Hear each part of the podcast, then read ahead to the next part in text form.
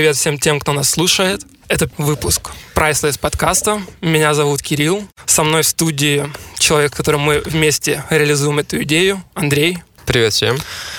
И сегодня у нас в гостях партнер компании PwC, э, налогов и юридической практики Слава Власов. Слава, привет. Привет всем, привет, ребят. Как настроение? Отличное настроение. Окей, тогда мы планировали выйти шире аудитории нашей компании, поэтому, наверное, расскажи пару слов о себе. Кирилл, ты меня уже представил, да? Я руковожу практикой эм, очень интересное налогообложение и право в PwC.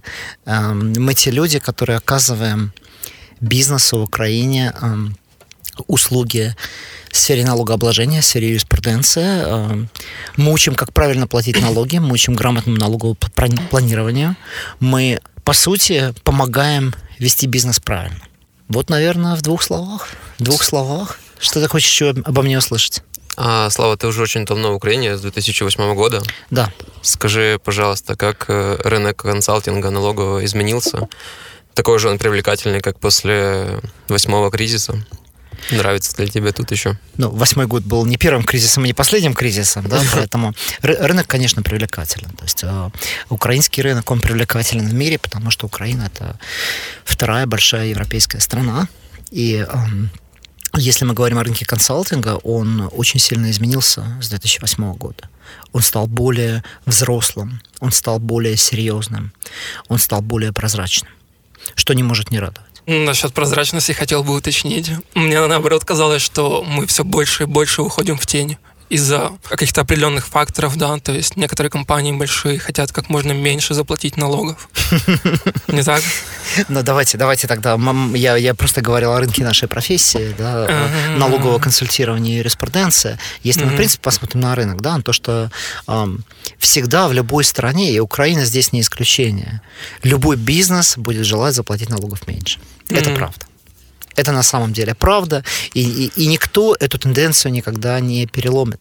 То есть э, любая страна, в том числе Украина, должна думать о том, как стимулировать бизнес платить налоги, да, как сделать уплату налогов выгодной, если мы говорим о налогах.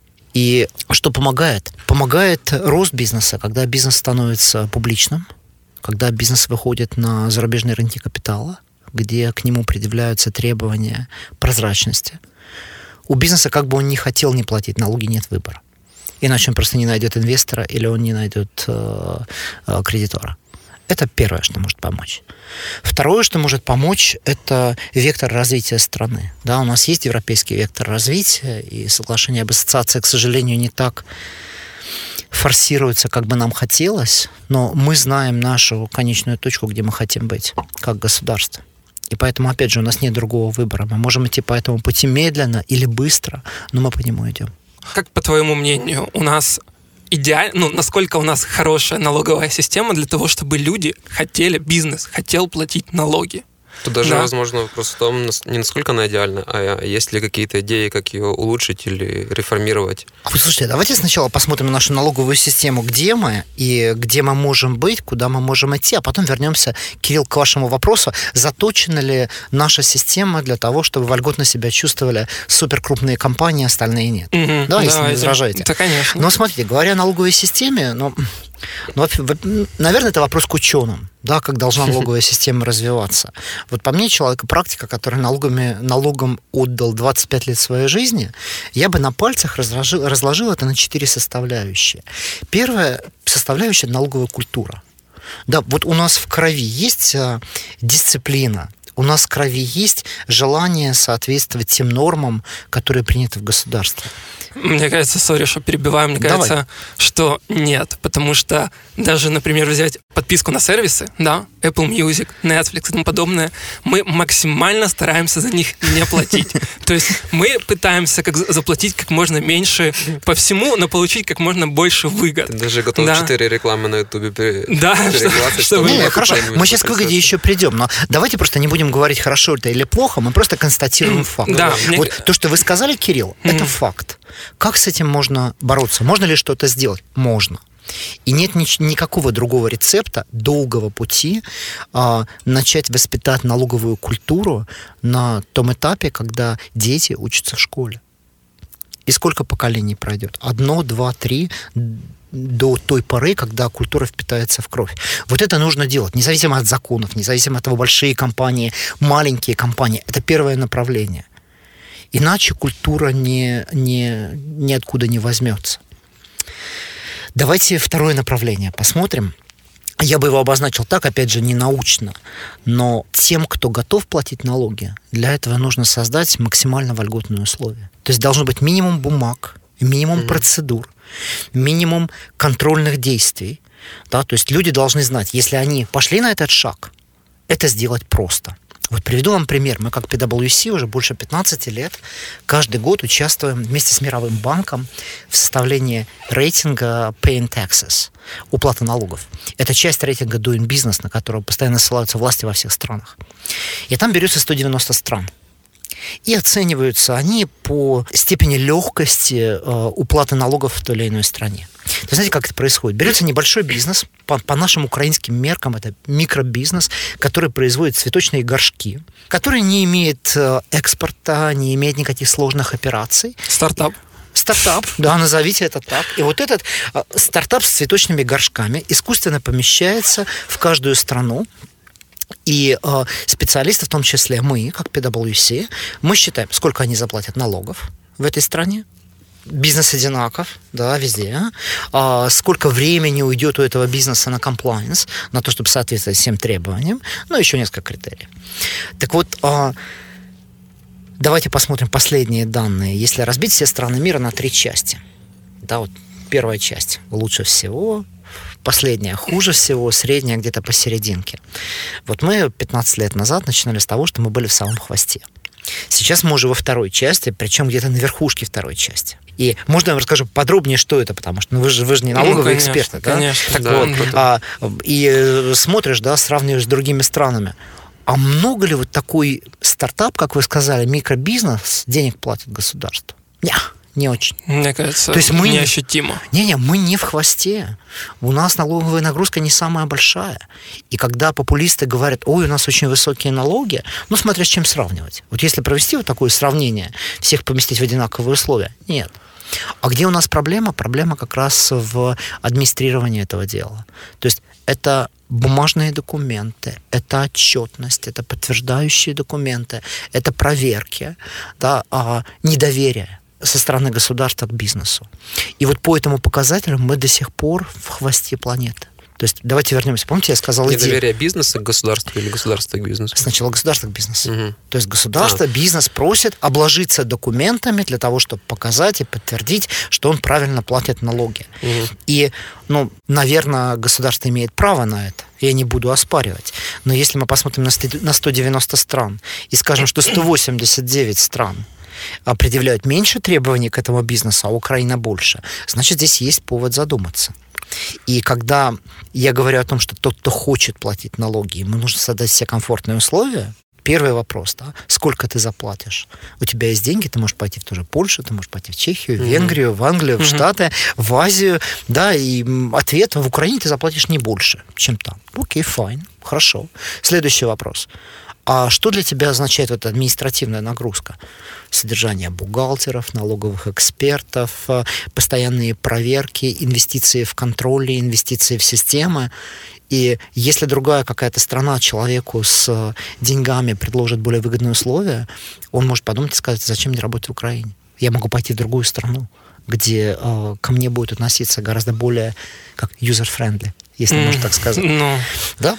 Вот, вот это вторая идея. Я вам привел просто пример этого рейтинга. Извините, может быть, немножко технический пример, но он, он подтверждает то, что здесь есть э, room for improvement, как мы говорим. Да? То есть здесь во власти страны сделать э, процесс уплаты налогов для тех, кто хочет, все делать правильно. Комфортным, безболезненным. Угу. Знаете, если не будем даже к высоким материям переходить, возьмите нас вот троих. Да, мы трое платим наш подоходный налог процедура уплаты подоходного налога, ну, наверное, она не менялась десятилетия. Да, реально десятилетия не менялась. А мне бы хотелось идеально, чтобы человек знал, я должен налог заплатить. Там я иду деньги кидать на счет э, через терминал на мобильный mm-hmm. телефон условно, да, или в своем интернет-банкинге. Просто одну кнопочку нажимаю. Вот так же легко должно и налоги быть платить. Мне кажется, мы платим подоходный налог только потому, что он автоматически списывается нашим работодателям.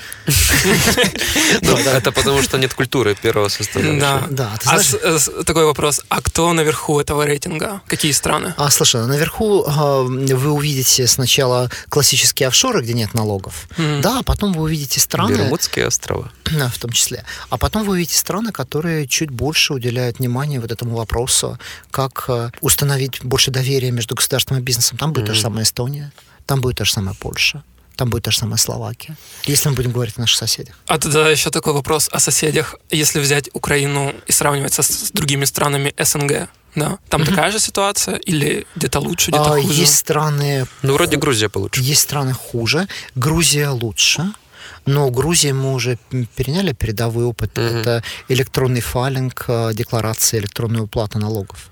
Да, раньше у нас было еще хуже. Раньше нужно было ехать в налоговую инспекцию, записываться вести. в очередь, пачки бумаг подавать. Вот Грузия вам пример, да, Грузия очень хороший пример. Вот эта вся история с электронным администрированием, она очень крутая, и она намного удобнее, но мне кажется, тут еще проблема в том, что не все владеют навыками, да, электронного администрирования. То есть, если взять я не хочу никого обидеть, но взять каких-то женщин в возрасте, так. а, которые ведут там бухгалтерию предприятию уже там, 30 лет, так. и они просто им будет тяжело в этом разобраться либо они не захотят в этом разобраться. То есть, ну, знаете, это как использование банкомата, да? Угу. Вот, например, мои дедушки с мамушкой, они до сих пор не пользуются карточкой, не пользуются банкоматой, потому что для них это сложно. Так вот, вопрос такой, а насколько у нас грамотные люди и насколько, или какой процент, да, неграмотных людей, что у нас это, почему это тормозится? Спасибо тебе большое за этот пример. И э, я смотрю на пример, который ты привел с двух сторон. Да, с одной стороны, ты говоришь, что есть люди, которые, ну, просто уже другое поколение, которым очень сложно приспособиться к нашему digital веку. Но, наверное, это реальность. Это реальность, но у нас нет другого выбора. То есть либо люди будут приспосабливаться, либо в какой-то момент они в моей профессии останутся за бортом. Меняйся и неважно, или умри. Да, или и неважно, они на стороне бизнеса или жестко на стороне прозвучало. государства. Да, это звучит очень жестко, но возьмите налоговых инспекторов. У нас куча, у нас тысячи налоговых инспекторов в стране. Что они делают? Сейчас они придумывают себе работу. Но настанет время тогда, э, простите, настанет такое время, когда проверка налоговая будет осуществляться в электронном виде. Как только мы решим вопросы защиты данных бизнеса, да, конфиденциальности данных, по сути, вся налоговая проверка – это получить доступ на сервер налогоплательщика, бизнеса, получить финансовую отчетность, получить э, базу, где ведется финансовый учет, и с помощью аналитики компьютерной сделать проверку. И опять же, я не хочу обидеть твою бабушку, да, да, к примеру, или дедушку, но я думаю, вряд ли бабушка твоя будет проверять крупные предприятия в будущем. Но, но те налоговые инспектора, которые сейчас сидят и думают, что вот проверка бумажек или там связь с хозяйственной деятельностью, как любят они говорить, да, или реальность транзакций, шемовые транзакции, вот это продлится в том виде, как есть сейчас долго, это, это наивность. Это наивность. Просто здесь есть э, другой пласт. Он уже не о том, выгодно в Украине платить налоги или невыгодно, будут люди платить налоги или не будут. Да? Это о том, что сама по себе профессия, как быть налогового консультанта, налогового юриста, налогового бухгалтера, налогового инспектора, судьи, который занимается налоговыми спорами, руководителя в частном или в государственном бизнесе, который связан с налогами, она кардинально изменится. Она уже через несколько лет не будет такой, как есть. Да, она сегодня не такая, как она была в 2008 году, когда я только приехал в Украину. Интересно. Ну, э, к вопросу о первой составляющей, я еще помню двух, двух остальных составляющих. А, по поводу налоговой культуры, что ее нет в крови. По поводу того, как воспитывать ее из детства, это, наверное, более какой-то комплексный вопрос. Но мне кажется, что надо детям э, заложить что налоговая это не карающий орган, а, ну, не, фис, не фискальный, не карающий, а как будто консультирующий для тех, кто как бы хороший налогоплательщик. Но в то же время, ну, наверное, должна быть какая-то Но, функция. Да, потому что, мне кажется, у нас многие э, не хотят платить налоги, потому что они не видят эффект от этого. Отличная вещь. Пойдемте, там, там еще несколько вопросов было у вас, да? Давайте mm-hmm. начнем с Давай. того, что сказали вы.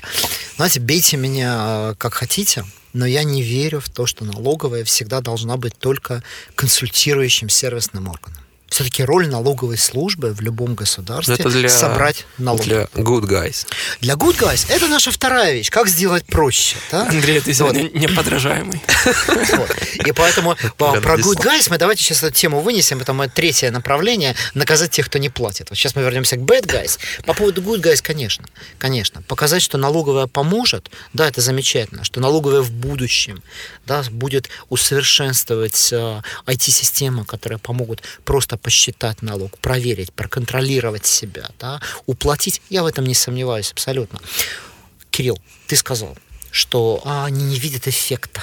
То есть мы и все здесь... думаем, что налоги воруются государством на потребности да. чиновников. Вот так вот. вот. Смотри, но можно к этому подойти с двух точек зрения. Даже если мы детишкам начнем рассказывать, что э, платить налоги это хорошо и нужно, это будет в крови, они станут взрослыми, не увидят эффекта, я думаю, что они передумают, да? Но все равно, то есть здесь они связанные вещи, Кирилл. Вот, и... Э, но, наверное, с одной стороны, здесь э, что раньше курица или яйцо, да? Э, чтобы что-то тратить на общественные нужды, да, нужно что-то иметь. И позиция, когда, знаете, я не вижу, как государство тратит эти деньги на мою пользу, поэтому я платить не буду. Она, наверное, где-то поручная позиция. А, наоборот же, кто говорит, не-не, ты давай сначала заплати, а потом мы разберемся. Да, тоже не работает. То есть где-то где посередине вот она, эта истина лежит. И э, я жесткий сторонник того, что гражданское общество должно иметь полное право контролировать, как средства тратятся. У меня есть еще такой вопрос. Ну, есть ситуации, когда налоговые пугают, да, и когда good guy хотят сделать bad guy. Я часто слышал, э, что это как страшилка для бухгалтеров, что вот придет налоговая служба, и вот вам сейчас всем будет плохо. И начинается вот это вот документы жечь и тому подобное.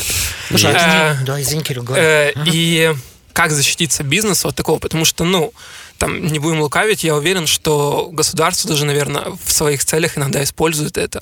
Да, либо какой-то нехороший предприниматель увидел конкурента и думает, угу, сейчас я ему сделаю подло, да. Угу. Подходит там, к налоговой инспектору или к службе и говорит, вот, я могу тебе сейчас помочь тут, а ты мне помоги, угу. да, вот, вот с этим человеком надо разобраться. Ну, во-первых, это не то, что страшилки, это происходит реально в жизни. Это реально происходит в жизни. И, эм, к большому сожалению, да, есть возможности существуют возможности сейчас для дискреции большой да, в налоговых органах. То есть, и на эту почву хорошо, хорошо ложится твой пример, да, когда конкуренты приходят, помоги нам устранить конкурента. И на эту почву ложится очень хорошо нежелание государства а, поднапрячься.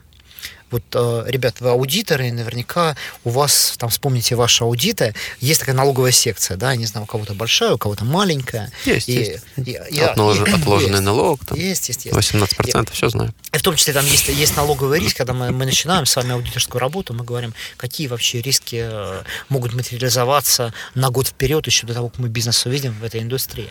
А, я сейчас иду к НДСу, я иду к э, вопросу притворных сделок или мнимых сделок, sham transactions.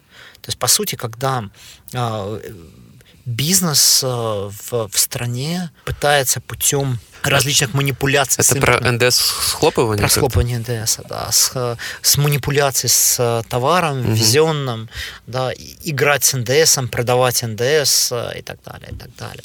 То есть я, я не буду сейчас рассказывать про эти схемы, я, я хочу сказать только одно. Она работает как? Она работает так, что есть куча, куча, куча, куча прокладок, но товар-то все равно есть, он никуда не ушел. А потом товар попадает к реальному бизнесу, который этим товаром пользуется. Так вот, вместо того, если в цепочке есть нарушение, чтобы идти ловить цепочку, да, искать этих собственников бизнеса, искать организаторов этих цепочек, это очень сложно. Это очень просто. Государству проще прийти к прозрачному бизнесу и сказать, слушайте, ты mm-hmm. тут купил товар, а мы смотрим по цепочке, там были нарушения. Давай-ка мы с тебя возьмем эти деньги. Здесь государственный аппарат явно фокус переносит на good guys, которые, по сути, реально купили товар угу. и реально его используют, к примеру, в производстве. Это такого же плана действия, как сказал Кирилл, да, пришел там конкурент, говорит, слушай, наедь, пожалуйста. Ну, можно просто беспочвенно наехать. Но, например, найдет какой-нибудь повод. Да, всегда, и это будет найдет. вот такой шем или еще что-то. И здесь должен быть контроль за налоговыми органами. И налоговые органы сейчас у нас э, как построены. Э, государственная налоговая служба подчиняется Министерству финансов. И Министерство финансов должно подумать о жестком контроле вот этих ситуаций. Потому что мы все, все слышим, да, политики говорят, в газетах пишут, давайте коррупцию в стране налоговых органов, давайте уберем взяточников. Да, скорее всего, делает инспектор вот это одолжение бизнесу, которое ты говоришь, Кирилл, не от щедрого сердца, да, а, а почему-то еще. И за ними должен быть контроль.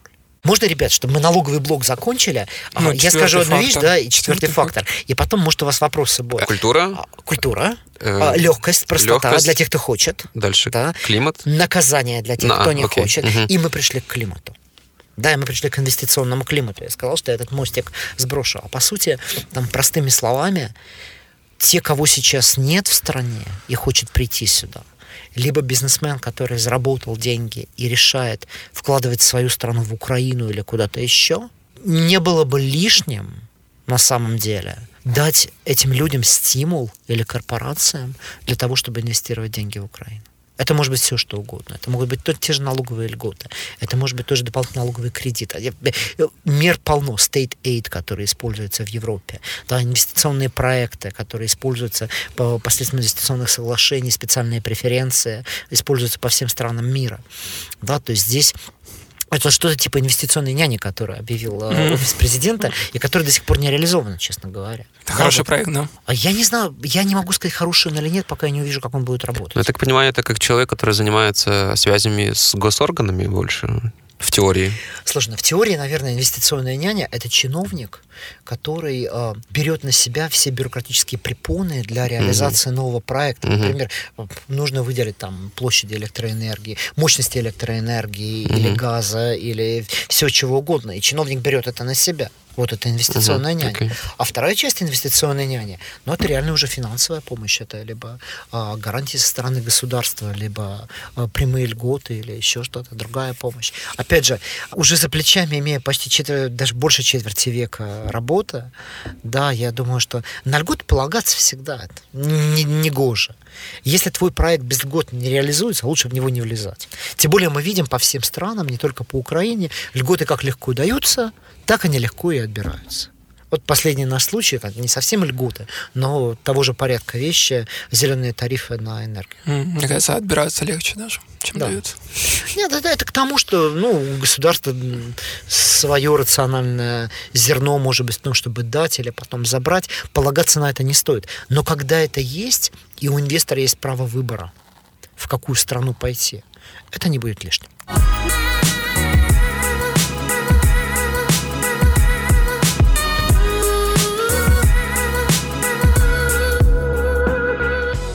Ты упомянул, что ты работаешь с 95-го года. Да. да. Расскажу историю от своего отца. Давай. Вот он, а, он учился на инженера, на ракетостроителя. И закончил он там в 92-м, 93-м году университет, и, понятное дело, по специальности не начал работать. Ему там предложили пойти в банк, он пришел работать в банк, хотя образования финансового вообще не имеет.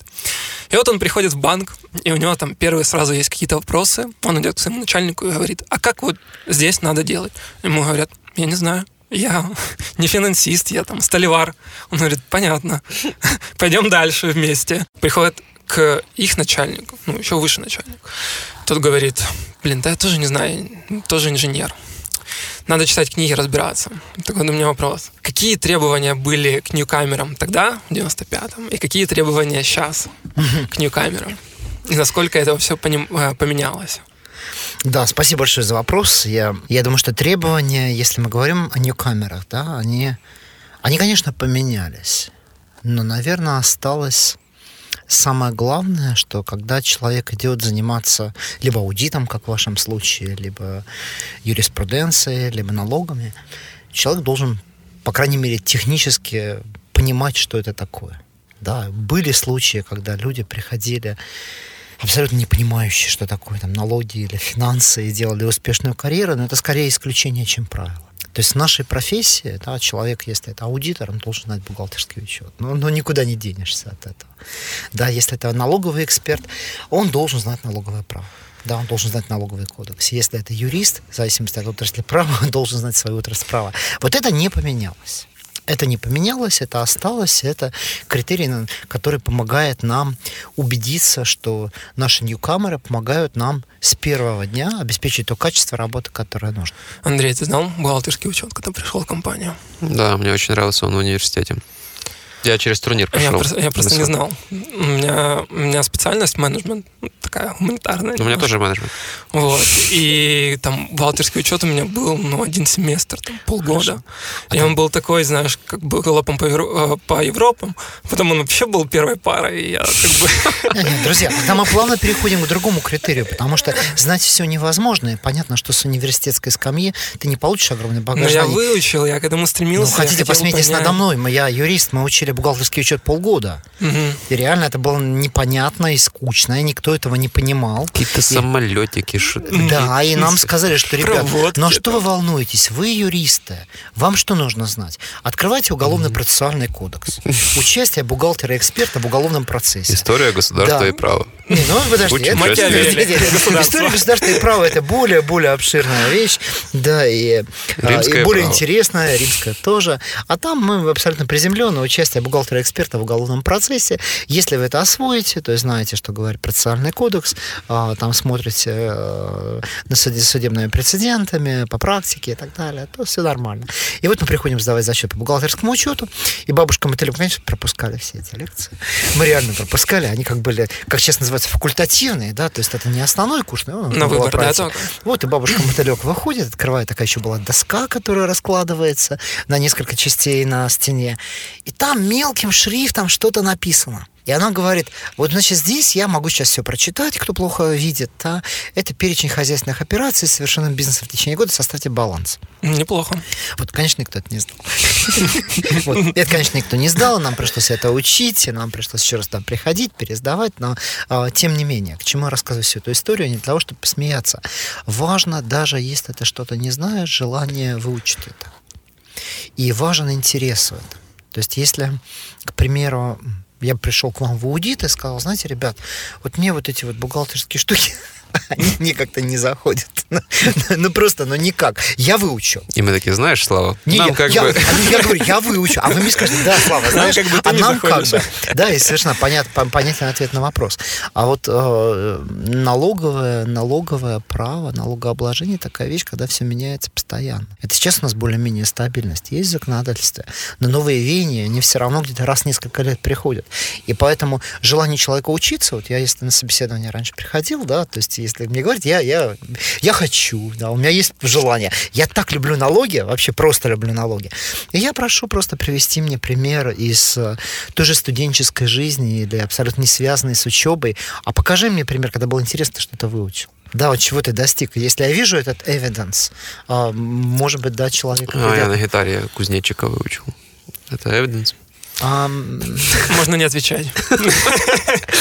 Нет, нет, нет, нет. Я бы тебя спросил тогда, сколько раз ты играл его, после того, как выучил. Если кузнечик пользовался огромной популярностью, и на каждой пати ты берешь гитару и играешь кузнечика. Все вокруг собираются, девчонки плачут. Девчонки плачут, и каждый год кузнечик, да? Каждый 8 марта кузнечик получает. Это, это, это хороший пример. Другие, другие города приглашали. Это к тому, что человек должен иметь способность учиться. Окей, okay, да. то есть первое, должен иметь знание, способность учиться. Знание. Знание. знание. Способность учиться. учиться. Третья вещь, на которую мы смотрим. А что из себя человек представляет как, как профессионал? Вот какой стиль у человека? Он э, индивидуалист или он э, э, больше склонен к командной работе? Потому что наша работа все-таки командная работа. Кстати, чуть вырванный из контекста, но мне кажется, очень интересный вопрос, по крайней мере для меня. Партнер в PwC точнее, для того, чтобы стать партнером PwC, э, понятно, что есть э, все возможно, да, но как бы кто быстрее или кто наверняка станет интроверт или экстраверт? Без разницы. Тот, кто сможет развить лучший бизнес. Просто вот ты интроверт, э, еще один партнер в аудите точно интроверт. Ну, не еще один, а в аудите точно интроверт. Да. И, э, короче, исследование есть, что 80% э, партнеров в PwC интроверты. Ну, понимаешь, но нужно какие-то качества все равно партнеры иметь, где, как мы говорим, выйти из зоны контроля. Не обязательно продавать. Нужно, угу. нужно стараться делать, как мы говорим, а, делать импакт, да, то есть э, себя показать на рынке. И если интроверту просто выйти из этой зоны контроля и, и понять, да, что ты, ты помогаешь э, фирме, помогаешь практике, помогаешь там обществу, да, и ты ведешь себя, как я сейчас себя веду. Там наши слушатели не видят, сижу, руками машу, там головой трясу, Очень стараюсь, стараюсь улыбаться, да. Вот, интроверт, ну, наверное, будет сидеть так, сложи ручки. Да, скажет, у нас при приеме на работу есть пять критериев. Первый, второй, третий, четвертый, пятый. Посмотрим первый. Вот пойдем дальше. Командная работа. Без этого никак. Без этого реально никак. Потому что ценность PwC, наверное, не в том, что, там, возьмите мою, мою практику, да, налоговую практику или юридическую, что ты придешь и э, получишь исключительно юридический совет. Ценность PwC в том, что клиент придет, и э, с ним рядом будут люди, которые понимают его бизнес, которые понимают все прочие смежные вопросы вокруг конкретного юридического или налогового вопроса, да, понимают, э, какое влияние решение вопроса окажет на бизнес. И это означает для нас что мне, как юристу, нужно работать в плотной связке со своими партнерами, с тем же Димой, с тем же Люси, с той же Люси, с той же Люси, Леной, а, Юлей, Ага, Максимом. Э, Лешей. Да, то есть вот, вот, вот, пожалуйста, если, если бы я не был предрасположен к командной работе и не мог бы вот фирму, это я только в Украине перечислил партнеров, да, я еще не своих партнеров европейских mm-hmm. не назвал. Вот. И если бы я был к этому не расположен, то, наверное, я бы был не идеальным кандидатом на эту роль. Бываешь ли ты на собеседованиях э, молодых? Да, интервью проводишь сейчас? Слушайте, очень редко. Очень редко, теперь очень редко. В основном руководители моих да? подразделений, да, угу. и последнее интервью, которое у меня было, я интервьюировал даму, которая стала у нас старшим менеджером, руководителем таможенной практики. Это было такое финальное интервью, я как английская королева пришел. И ну, я могу рассказать успех этого интервью. Если она услышит нашу беседу, я... Да хотелось бы. Слава, да. мы, сделаем не, все, мы сделаем все, чтобы она услышала эту беседу. Не, не, почему, а почему нет? Почему нет? Это, это не то, что урок для других, это как раз пример а, какие люди нам нужны в PwC. О, круто. Я, да, это я... был один из запросов, как э, найти себе директора извне. Нет, абсолютно. Они, пришел человек извне. Пришел человек э, э, работать в таможенную сферу, обратился на работу. Да? У человека был свой бизнес, да, и э, понимание, что такое бизнес есть. То есть для меня это не вопрос. Для меня был вопрос э, коммитмента, сочетания культур, да, PwC и предыдущего опыта работы. И, ну, для меня был вопрос, когда приходит человек там высокого довольно-таки уровня, уже со своими сложившимися жизненными приоритетами, э, способом работы и так далее. Ну, вот насколько, насколько человек хочет развиваться дальше, узнавать что-то новое. И я на собеседовании, я еще слова не успел сказать, я слышу. Мне интересно в PwC раз, два, три, в частности, International Network, это я mm-hmm. буду делать, да, мне, мне, хочет, мне это хочется, я реально это хочу. Это я себя как э, личность, как индивидуальность на другой уровень помещаю. И вот мои планы, то, что я хочу сделать новое за следующий год. Все, интервью закончено фактически. Круто. Mm-hmm интервью фактически закончено. То есть я вижу коммитмент, у нас все совпадает. Конечно, интервью, ну, собеседования проходили и до этого, мы проверили там все критерии, которые нужно проверить. Но вот это вот финальный, э, финальное драйв появление, да, я, я вижу этот драйв, и, и у меня заканчивается собеседование. Дальше у меня уже начинается беседа, как будто я человека уже взял на работу. Угу. Мы уже обсуждаем следующие шаги. У меня в этом есть интерес.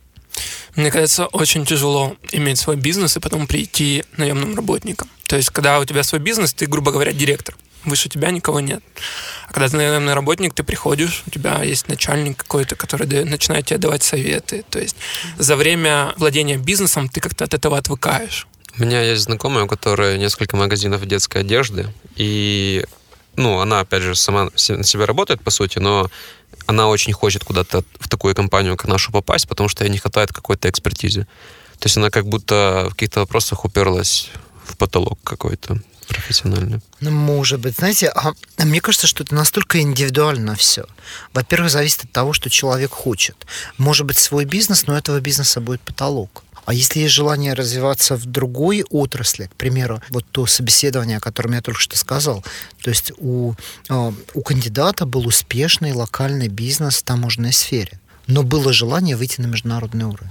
И вот в своем бизнесе, наверное, таких возможностей не было. То есть это было сознательное решение человека, да, перехожу совершенно на, на другой уровень, да, то есть забываю о том, что я, я топ-человек, да, я становлюсь наемным работником, но в то же самое время я получаю это расширение кругозора, которое я хочу. Это все очень индивидуально. А у тебя были э, случаи в жизни, когда человек приходил без юридического образования и показывал хороший результат, то есть его брали на работу, и он как-то учил, подбирал сознание, и все, и достигал больших успехов. Ну смотри, в налоге не обязательно юридическое образование, это может быть экономическое образование. Mm-hmm. Давай скажем так, беспрофильного образования. Да, беспрофильного, окей.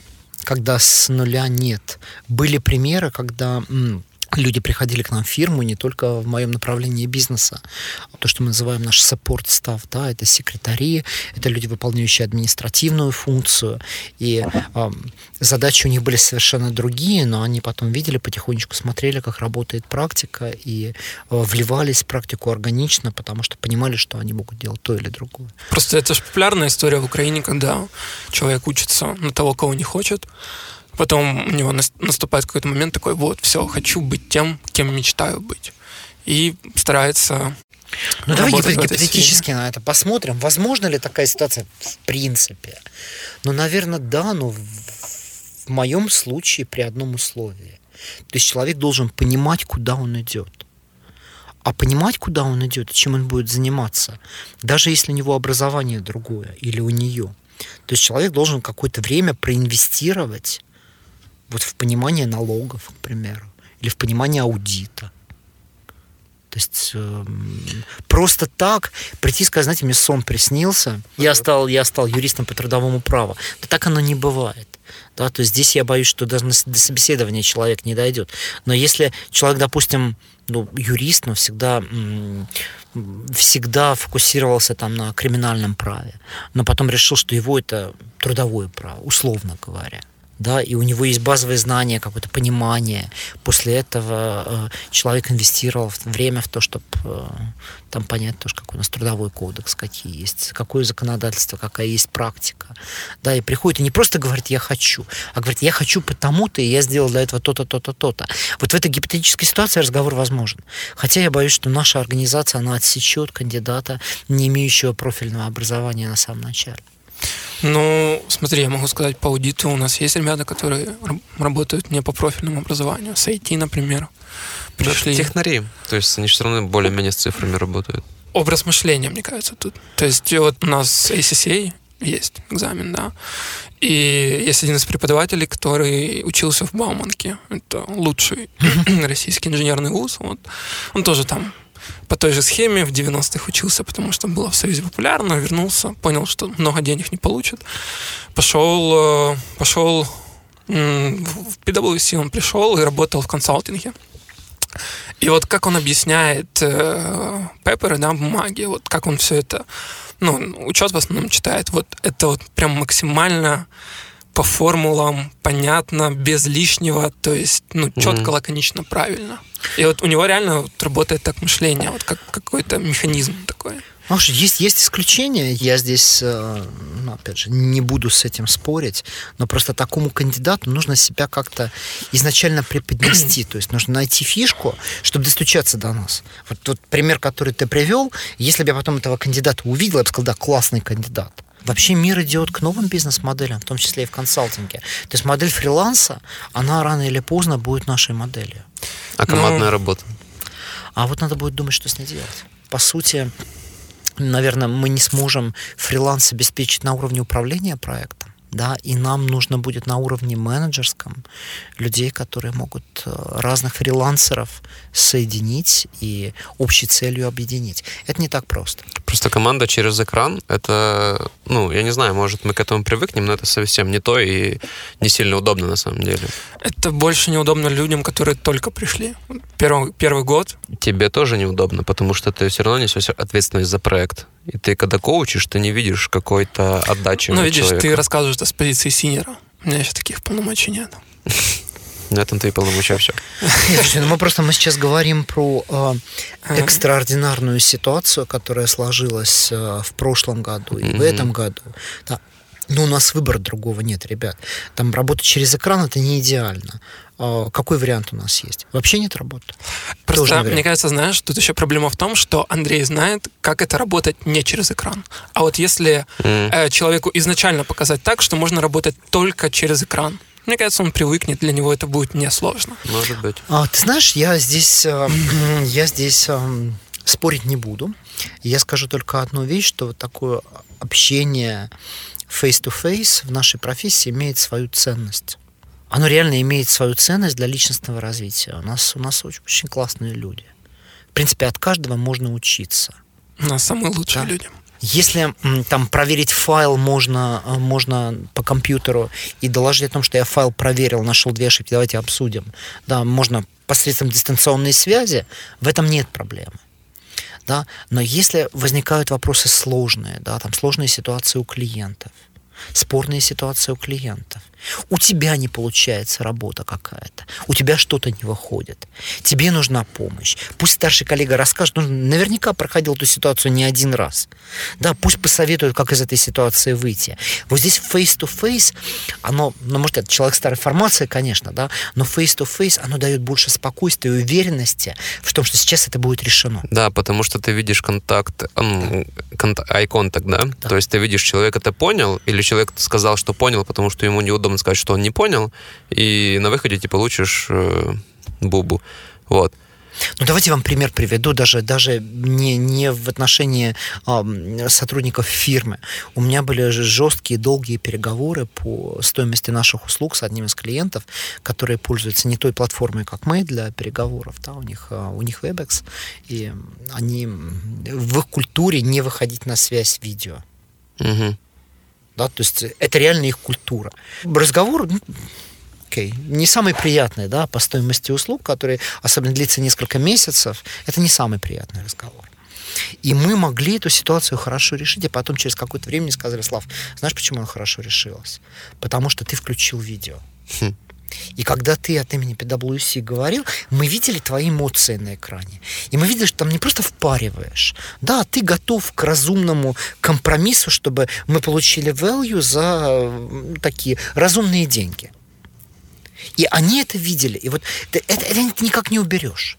Это никак не уберешь. А если бы это было face-to-face, это было, наверное, вообще проще. Вот, кстати, про эмоции тоже. Когда ты... Ну, опять же, каждый из нас со своей колокольни, да, рассказывает что-то, но когда раньше до карантина сидишь с командой, я как сеньор, там, коучу что-то, и когда команда видит э, мой эмоциональный посыл, сразу виден настрой и какой-то статус проекта. Потому что жестикуляция, да, к примеру, артикуляция, да. это, это, это естественная часть нашего поведения, да, это живость. А если вы видите вот так вот мои глаза с носом, да, и, и ну, ну, окей. И ты видишь, где сеньор поднапрягся чуть-чуть, где что-то может, какая-то другая реакция идет. То есть есть язык тела, вот что ты говоришь. Есть язык тела. Да, есть, да, есть такое абсолютно невербальная, невербальная коммуникация, она, она в принципе, она очень важна. Вот. Но, но с другой стороны, опять же, мы сейчас вот в таких рамках да, живем. Да. И не только мы, все живут в таких рамках. И здесь вопрос вот в чем. Возвращаясь к Ньюкамерам. Интервью дистанционно я не проводил ни разу в жизни. Вернее, проводил. Я проводил, но это была часть интервью. То есть она потом чем-то заканчивалась. То есть э, чем нам это как бизнесу грозит? Да, наверное, ничем. Но, может, может, мы ошибемся, что-то не рассмотрим дистанционно, да. Ну, сложнее, может быть. Но это лучше, чем ничего. Потому что давайте себя настраивать на то, что это лучше, чем ничего. По крайней мере, мы все на партнерском уровне, мы очень, очень flexible. Мы стараемся к этой ситуации приспособиться, как только мы можем. Мы понимаем, что она не идеальная. Она изменится скоро. Тогда пускай для наших э, слушателей будет вызов, чтобы пришел человек на интервью к Славе без профильного образования, прошел интервью э, онлайн, да, и показал, что можно добиться больших высот. Слушай, я, я принимаю вызов, но Слава опять, опять же, как... Нет, нет, нет, я принимаю вызов. Я единственное э, хочу повторить, что тогда, если кто-то нас слушает и вот хочет просто поменять свою жизнь и думает, а почему бы не PwC, да, а, а занимался раньше совершенно другими делами. Просто это, это не моя прихоть это а, для блага конкретного человека просто разобраться, а в чем же моя профессия состоит. И если вот человек разберется, поймет, что это его, у нас есть предмет для разговора. А иначе, ну, я боюсь, что я боюсь, что это не поможет ни мне, ни человеку. Ты сказала, почему не PwC? Э, а почему PwC? Почему, ну, ты, допустим, на своем уровне не, не, уйдешь, не уйдешь э, в индустрии, там, где, я так понимаю, поспокойнее, ну... Я там уже был. Да, да, и как бы... И кэша побольше. Ты знаешь, PwC — это очень-очень интересный бизнес профессионально. Мне очень нравятся наши ценности. Вот реально. Наши ценности бизнеса совпадают с моими ценностями. Это прозрачное ведение бизнеса. Наша, а наша миссия, которая есть, да, то есть это не, это не просто корпоративный лозунг, но то, что мы партнеры делаем, на что это направлено, но чтобы в обществе жизнь лучше была, и чтобы помочь клиентам проблемы решить. Да, если я там не буду слоганы эти говорить, э, вот оно об этом. Я это хочу делать. Вот, вот, вот почему 11 год я партнер PwC, и э, я с большим удовольствием являюсь владельцем этого бизнеса. А сколько ты был в индустрии? Недолго, полтора года. Ты сразу понял, что это не твое? Да. Ну, ты смотри, ну как не мое? Давай, раз уж мы, мы обо мне говорим, давай потом к собеседованию Тебе скучно стало? Да. Угу. Мне просто стало скучно. Я, я был довольно-таки успешен в индустрии. Я, у меня был клиент. Без сомнений. Я, у меня был клиент, я его обслуживал и э, долго, много лет. И как назойливая муха, я все время клиенту говорил, слушай, тебе нужно реструктурировать бизнес но накупили активов полно, то есть там ключевых предприятий 10. Если взять все побочные предприятия, это больше 100 будет. Плюс еще сеть по реализации продукции. Это очень много. Надо это реструктурировать. В какой-то момент мне клиент говорит, слушай, приходи, возглавь этот процесс. Это нетипично, чтобы там налогового директора приглашали вот на такую роль, поэтому я согласился. И э, ты меня спросил, было ли скучно? Но мне кажется... Сам, сама работа нет, угу. потому что работа очень интересная, реально интересная была.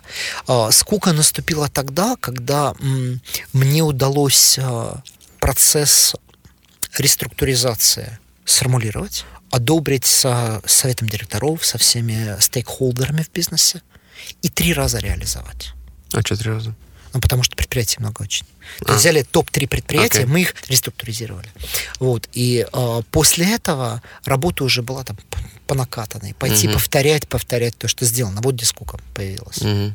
А то, что сама эта работа, я ей очень благодарен. Если была у меня возможность повторить свой карьерный путь, я бы сделал тот же самый шаг. Именно из-за того, что ты ушел в индустрию, ты понял, насколько тебе важна работа в PwC, у тебя появилось сравнение. Да, появилось сравнение, и вот чего хотелось, да, появилось сравнение. А, Все-таки там функция налога, а, налоговые, как называют налоговые функции, давайте, налоговых специалистов, да, налоговых экспертов, юристов, она такая функция, поддерживающая основной бизнес, да, то есть это supporting function. В PwC же, когда ты становишься партнером, это твой бизнес. То есть те же самые налоги, те же самые юриспруденция, только ты это смотришь уже как на бизнес. И в этом есть большая разница. Ты даешь советы своему бизнесу? Да. Круто. А такой вопрос. Вот в аудите, возможно, такая практика уехать э, в другую страну и там поработать два года или остаться, в зависимости от обстоятельств, да? Но оставаться нельзя. Нельзя. В налогах, я так понимаю, ты если работаешь в этой практике, то ты становишься локально как бы экспертом в каком-то. Возможно ли уехать и будет ли ценность от такого человека там за рубежом или у нас от, от экспата, да? Слушай, Андрей, давай тут рассмотрим две стороны. Уехать, да, возможно, и у нас куча примеров, угу. когда люди э, покидали нас, вот я сейчас, давайте приведу там, Света э, Кожушка, Билах, директор в Штатах, Оксана Боровец, директор в Штатах, э, Марина Тарнавска, старший менеджер Монголии в Телосе. Там, вот, я просто э, смотрю вот... Э, Мне кажется, Монголия очень интересна. А, очень интересно, она там строит наших коллег Монголии, ой-ой-ой. Да. Ну вот, Марина. Вот, я, я могу продолжать. А, Валера Ильченко, директор в э, Великобритании. Продолжать можно. И просто в какой-то момент наша программа Global Mobility, которая она и на TLS тоже распространяется, да, она немножко забуксовала. И где-то у нас не было вот такого международного трансфера уже больше года. Я думаю, что это вернется после того, как ковидная ситуация выправится. Mm-hmm. Твой второй вопрос. Будет ли успешен экспат в украинской практике? А он был вообще? Ну, слушай, у нас был, мой босс бывший был Камиль э, а, Голландец. Точно, да. Помнишь Камиля? Да, конечно. Вот. Ну вот тебе пример Камиля, да, экспат может но быть успешен. ну да, но это партнер, мне интересно, синьор менеджер. Такое, наверное, Андрей, сложнее в какую игру ты играешь? А, ты, ты знаешь, здесь, здесь, я думаю, что со временем это будет очень интересно, привлекательно для коллег с, из э, зарубежных практик когда э, украинская экономика начнет расти чуть угу. большими темпами. Да, просто мы сейчас в такой ситуации находимся, когда экономика уже много лет, она вот примерно так остановилась, немножко просила в прошлом году, в этом году ожидаем пикап, она войдет на уровень прошлого года, mm-hmm. да, но вот когда, когда экономика растет, это будет интересно.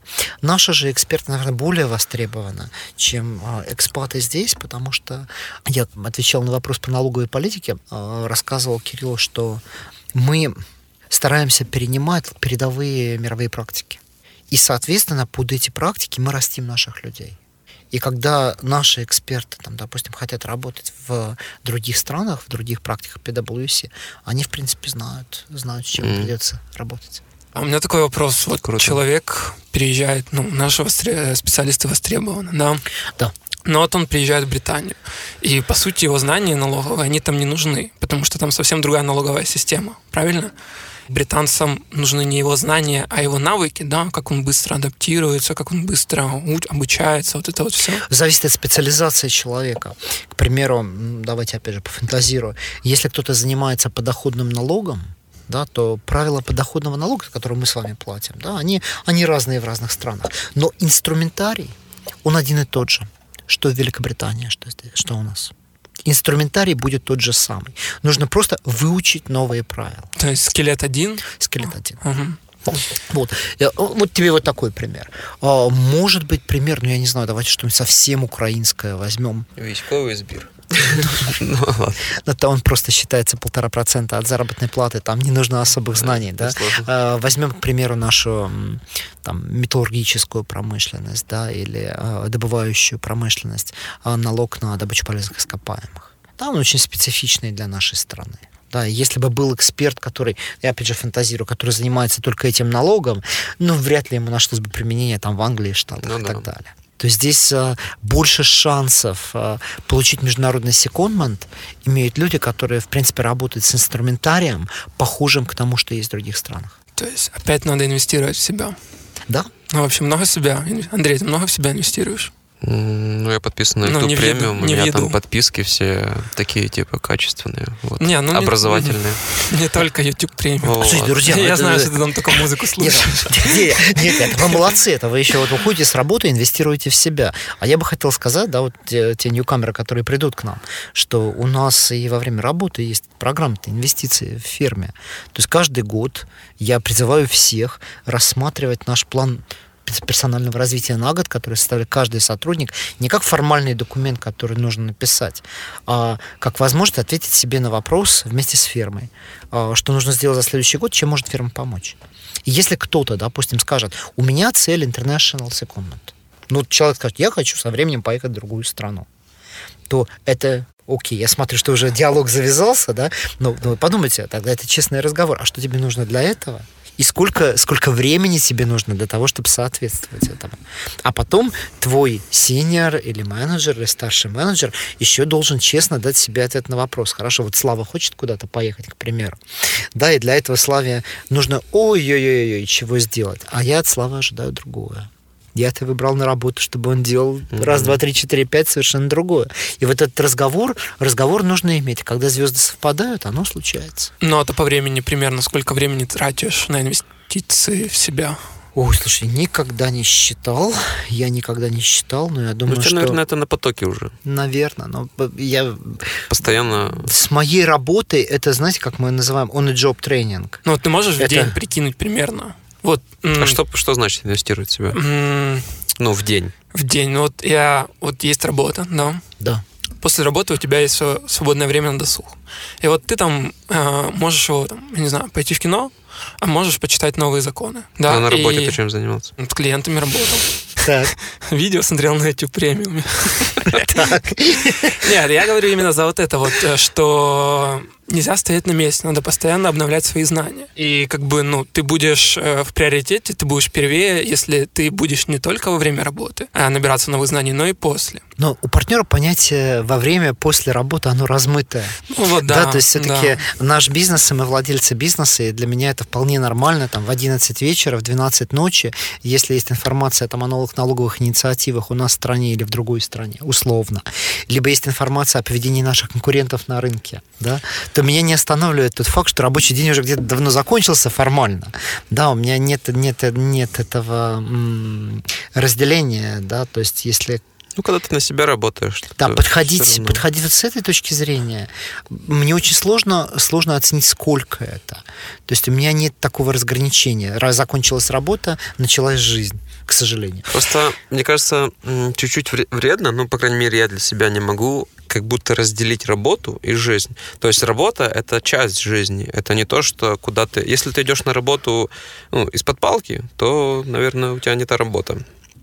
Нет, нет, абсолютно, абсолютно. Вот эм, мне кажется... А... Вы знаете, иногда... иногда извините, да, говори, нет, говори, говори, говори, Кирилл, говори. Говори. Ну так Просто... вот, я скажу. Говори, Андрей. Не-не, я закончу. А, мне кажется, критерий, вот показатель инвестиции в себя — это то, какой контент ты смотришь на YouTube во время обеда, либо ужина, либо на завтрака. премиум. На YouTube премиум, да. Хорошо, ну давайте, есть, давайте протестируем каждого по из нас. По специальной, по своей профессии, то ты инвестируешь в себя. Капец как. Ну, то есть, понимаешь, можно как бы книгу почитать тоже после работы. И вот э, вопрос, какая это будет книга. Это может быть какая-то художественная литература, а uh-huh. может быть какая-то бизнес, uh-huh. либо просто нон-фикшн, ну, без разницы. Ну, так и Ты знаешь, слож... очень, очень сложно сказать, потому что я здесь не чувствую себя вправе давать какие-то советы. Да, это все настолько индивидуально, и, допустим, кому-то нужно, вот, вот разные люди бывают, а, кому-то ты скажешь, человек себя инвестирует после работы, ему интересно почитать что-то связанное с работой. Да, окей, согласен, это очень хорошая инвестиция. Будет люди, которые настолько вот ответственно относятся к своей работе, вот просто очень ответственно, что им нужно в какой-то момент переключиться реально на что-то другое чтобы они потом соскучились по работе. Да? И тогда они с новой силы, они эту инвестицию совершат в течение вот э, отрезка рабочего времени, как мы его называем, да, с, с огромной силой. Может быть, человек, человек может и смотреть, там, читать художественную литературу, смотреть кино, я не знаю, все что угодно, а, читать политики. А, главное, что у него в голове происходит. Потому что если у человека возникают ассоциации с решением конкретных ситуаций на работе, это же тоже инвестиция. И я не могу сказать, что это инвестиция именно в работу, в PwC. Это инвестиция, которую человек сам делает в себя. А у тебя есть какие-то предпочтения по литературе, по фильмам, сериалам, не знаю? Ой, слушайте, очень... Ну, ты вообще любишь это? Слушайте, очень сложно сказать. Любишь, наверное, что... неправильно сказал. Нет, наверное, мало остается времени. Я небольшой любитель фильмов. У нас в семье жена это любит. Она смотрит все вновь выходящие фильмы. Она как энциклопедия. Тебе Спро... потом пересказывают. Спроси ее. Тезисно. Нет, она ругается, что я мало, мало спрашиваю. Умер вот. ну, Поэтому с фильмами, с фильмами, наверное, не очень. Но я не знаю, я, к примеру, я люблю классическую музыку. Давайте пример приведу вам один. Я люблю классическую музыку очень. И вот последнее, что я смотрел, реально смотрел на YouTube, вот, я смотрел постановку финской национальной оперы, которая была сделана в конце прошлого года. Они взяли оперу Моцарта а, «Кази фантутте», а, «Так поступают все женщины». И он такой легкий, легкая опера «Буф». И а, переделали Легкий ее... что? Буф, опера. Это, как, ну, как тебе сказать? Легкая фееричная музыка, ага, скажем так. Хороший биток. Вот. Окей, хорошо. Я, если это очень сложно, я, я постараюсь попроще. Вот. Я, Слава, все не, круто. Не, подожди, я просто... подожди, подожди. У меня я... не такой лексикон. Не, просто Андрей перевод, переводит. Опера буффа можно еще назвать ее. Вот. А, знаете, что сделали финны? У них была история, они должны были а, ставить премьеру оперы э, Рихарда Вагнера «Валькирия», mm-hmm. и начался коронавирус. Им сказали, нет, нет, нет, ставить будете Моцарта потому что там меньше оркестр, меньше людей на сцене, можно социальную дистанцию соблюсти, новые правила. И они поставили оперу о том, как они ставили эту оперу. То есть, по сути, они взяли музыку Моцарта, mm, переписали все слова. Это опера про коронавирус. Они даже ее назвали «Ковид фантутте». Вот. И мало это имеет отношение к работе. Но это мне, как партнеру, к примеру, когда я посмотрел эту вещь, она меня заставила подумать о том, как ответственно вот этот бизнес, казалось бы, никакого отношения к нам не имеющий, оперный театр, отнесся к ковиду. То есть понятно, что э, вот э, смотришь, там где-то посмеяться можно, там слова смешные, все про ковид, все про ковид. Держим социальную дистанцию, э, ручки протираем, ходим в масках. Сначала политики говорят, потом говорят, нет, в масках не надо ходить, потом говорят, мы не знаем, надо, не надо, и все, и так далее. Вот. Но здесь меня, как владельца бизнеса, да, задело другое. Люди потеряли работу в этой финской опере. У них все отменилось. Им зарабатывать не на что. Да? Зрителей не собрать простите, сори, карантин. И они в это время собираются и за полгода да, создают новый оперный продукт, очень классный. Они его показывают с учетом социальной дистанции в своей стране, дают 12 представлений, и сейчас на YouTube бесплатно выложили его до 31 марта. Вот вам подход к бизнесу. Тема инвестиций в себя, мне кажется, она как никогда актуальна, потому что скорость, которая сейчас все меняется, она намного быстрее, чем раньше. Ну, в частности, из-за увеличения потока информации. То есть у нас сейчас информация вообще отовсюду. Да, то есть ну, мы даже в туалет ходим с телефоном. Это способствует тому, что некоторые профессии перестают быть актуальными. Да. Мне кажется, например, вот скоро профессия летчик будет не такой востребованной, потому что дроны, они это все заменят дело. Вряд ли. Но, с другой стороны, появится новая профессия — пилот дрона. И ты должен быть всегда вот как это, на волне. Что касаемо налогов и аудита, это сто процентов. Пока еще в ближайший век, я, я уверен, не умрут. Тем не менее, люди должны как бы быть на чеку, так сказать, чтобы в любой момент... Ну, в налогах так вообще постоянно все меняется. Так, это Кирилл, очень ну, погоди, давай, давай, давай посмотри, вот давай я тебя попрошу вернуться к моему примеру вот с этой финской оперой, потому mm-hmm. что мы не договорили об этом.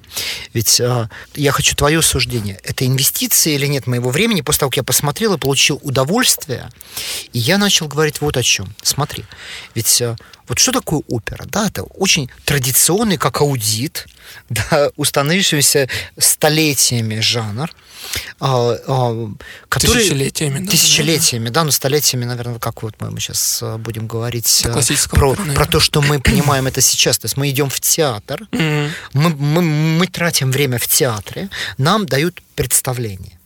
Если этого нет, даже в нашу digital era, мы не можем куда-то полететь, поехать, мы можем посмотреть запись спектакля где-то, но воспринимать это скорее как исключение, потому что мы не можем куда-то слетать.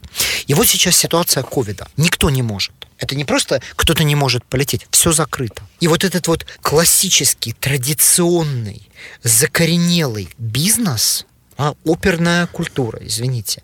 Они придумали новую форму.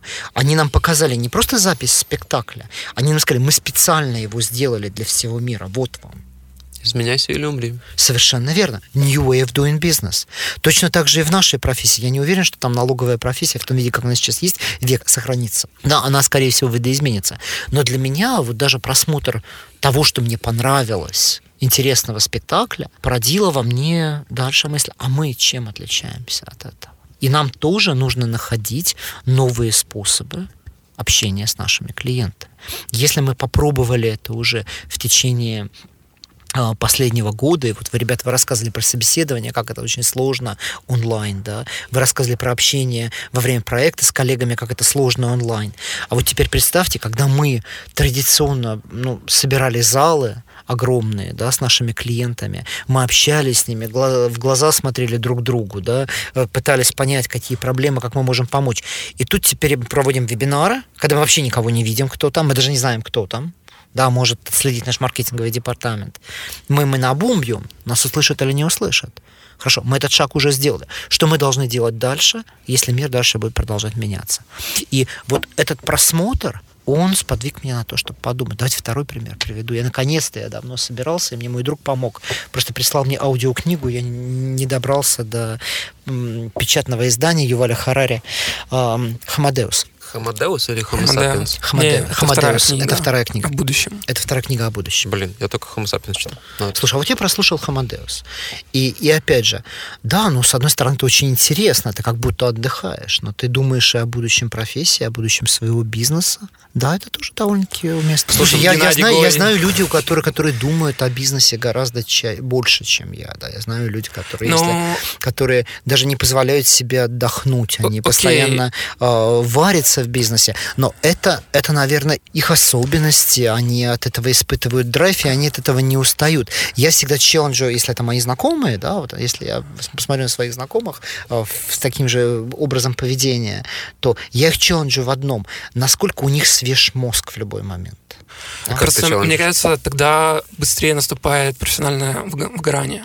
Нет? Так если ты Или... постоянно варишься в этом, то ты, ну, мне кажется, просто скатишься к тому, что ты станешь функцией, а не человеком. И опять же, кто, то есть кто ты хочет будешь работать, работать ради жизни, а не жить ради работы. Ну, то есть да. наоборот. Как жить говорят, ради работы, а не работать ради жизни. Как не говорят французы. Просто никто не захочет работать с функцией.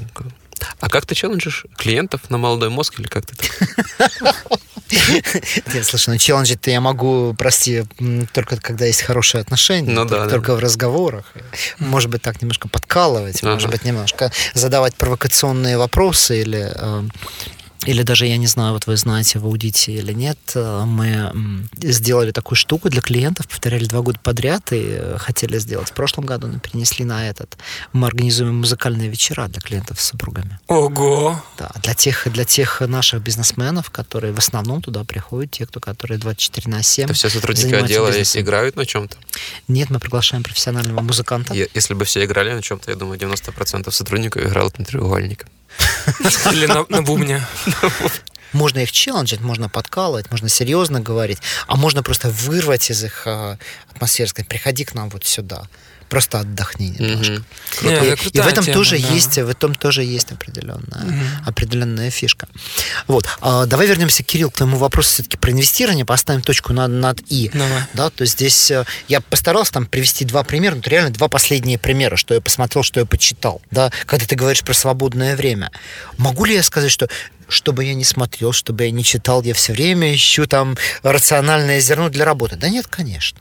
Да нет, конечно. И мы только что это как бы озвучили, человек должен отдыхать. Я все время возвращаюсь к тому, что нас наши потенциальные сотрудники слушают. И если мы сейчас не повернем этот разговор на другую тему, no. то они подумают, что, господи, бедные мы, придем в PwC. Мало того, что мы будем работать с утра до ночи, так нас еще, когда мы фильмы будем нет, смотреть, будет нет, заставлять нет. Э, отвечать на вопрос, а что вы для бизнеса вынесли из этого фильма? Нет, нет, нет, нет, коллеги. Нет. Отчеты там еженедельные. Нет, нет, нет. Отчетов никаких никаких нет, мы это не вырежем, отчетов никаких Посчитай нет. Рой. Это я вам просто привел пример, как иногда ведут себя партнеры. На самом деле, вот та, та фишка, которую мы в фирме внедрили, когда-то она работает замечательно, а когда-то не очень work-life flexibility. Да, хобби должно быть по-любому. Абсолютно. То есть про уравновешенная жизнь, да, баланс между личной жизнью и работой – это то, что мы серьезно проводим в жизнь. Когда-то у нас получается лучше, когда-то хуже, но это у нас в фирме есть.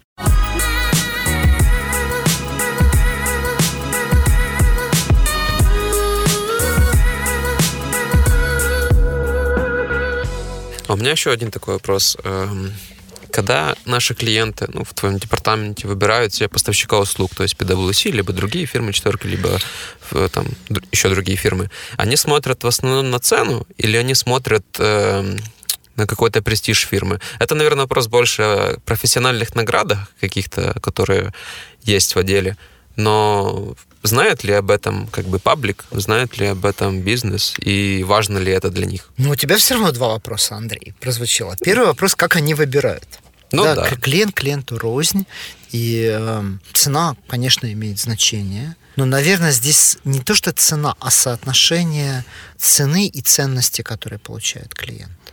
Да? То есть даже если мы рынок немножко сузим для нашего обсуждения, возьмем ту же большую четверку, к примеру, и чисто налоговые услуги, оставим пока юридические услуги, юридические фирмы, да? возьмем большую четверку, то где-то технически мы все более-менее одинаковы. Но что нас может отличать? Наш опыт, наш международный нетворк, как мы им пользуемся, насколько активно, и наш подход к клиенту. То есть как мы строим отношения с клиентом, как мы понимаем, что конкретно ему нужно. Он уникальный? Мне кажется, вот последнее это одно из самых важных, потому что, ну, клиенту должно быть комфортно, правильно? То есть работа, ну, что с аудиторами, что с консультантами, она не должна доставлять дополнительных хлопот. То есть, когда ты вот э, сидишь, да, например, бухгалтер на предприятии сидит или начальник ФРС отдела сидит и думает, блин, вот скоро январь, придут эти аудиторы, капец, хоть в отпуск уходи. Вот это неправильно, да. Ну, понятное дело, что могут быть какие-то там мини- микроконфликты, либо, ну, дополнительные... Ну, оно все равно дополнительное время тратится на аутсорс. Но, тем не менее, это ж может быть и комфортный да, времяпровождение, э, общение с людьми.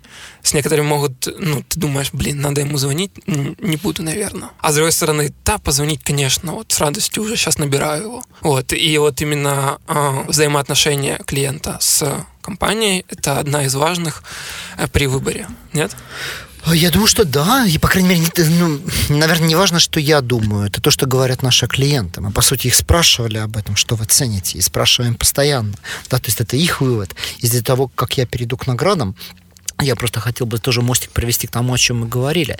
Когда мы на собеседовании с людьми, с э, ньюкамерами э, пытаемся прощупать, как они способны ли работать в команде, способны ли они общаться с людьми, да, способны ли они понимать других людей. Вот это как раз об этом. Да, как я сказал, наш бизнес это бизнес людей. Это бизнес отношения с клиентами. И если они способны, да, значит, у них хорошо получится карьера. Возвращаясь, Андрей, к вопросу о наградах. Награды, они, честно говоря, не сама цель. И я не помню, чтобы когда-нибудь юридическую фирму или э, консалтинговую фирму выбрали клиенты исключительно по наградам. Это больше, наверное, такая имиджевая штука, которая просто подчеркивает статус той, той или иной фирмы и достижения за конкретный период времени.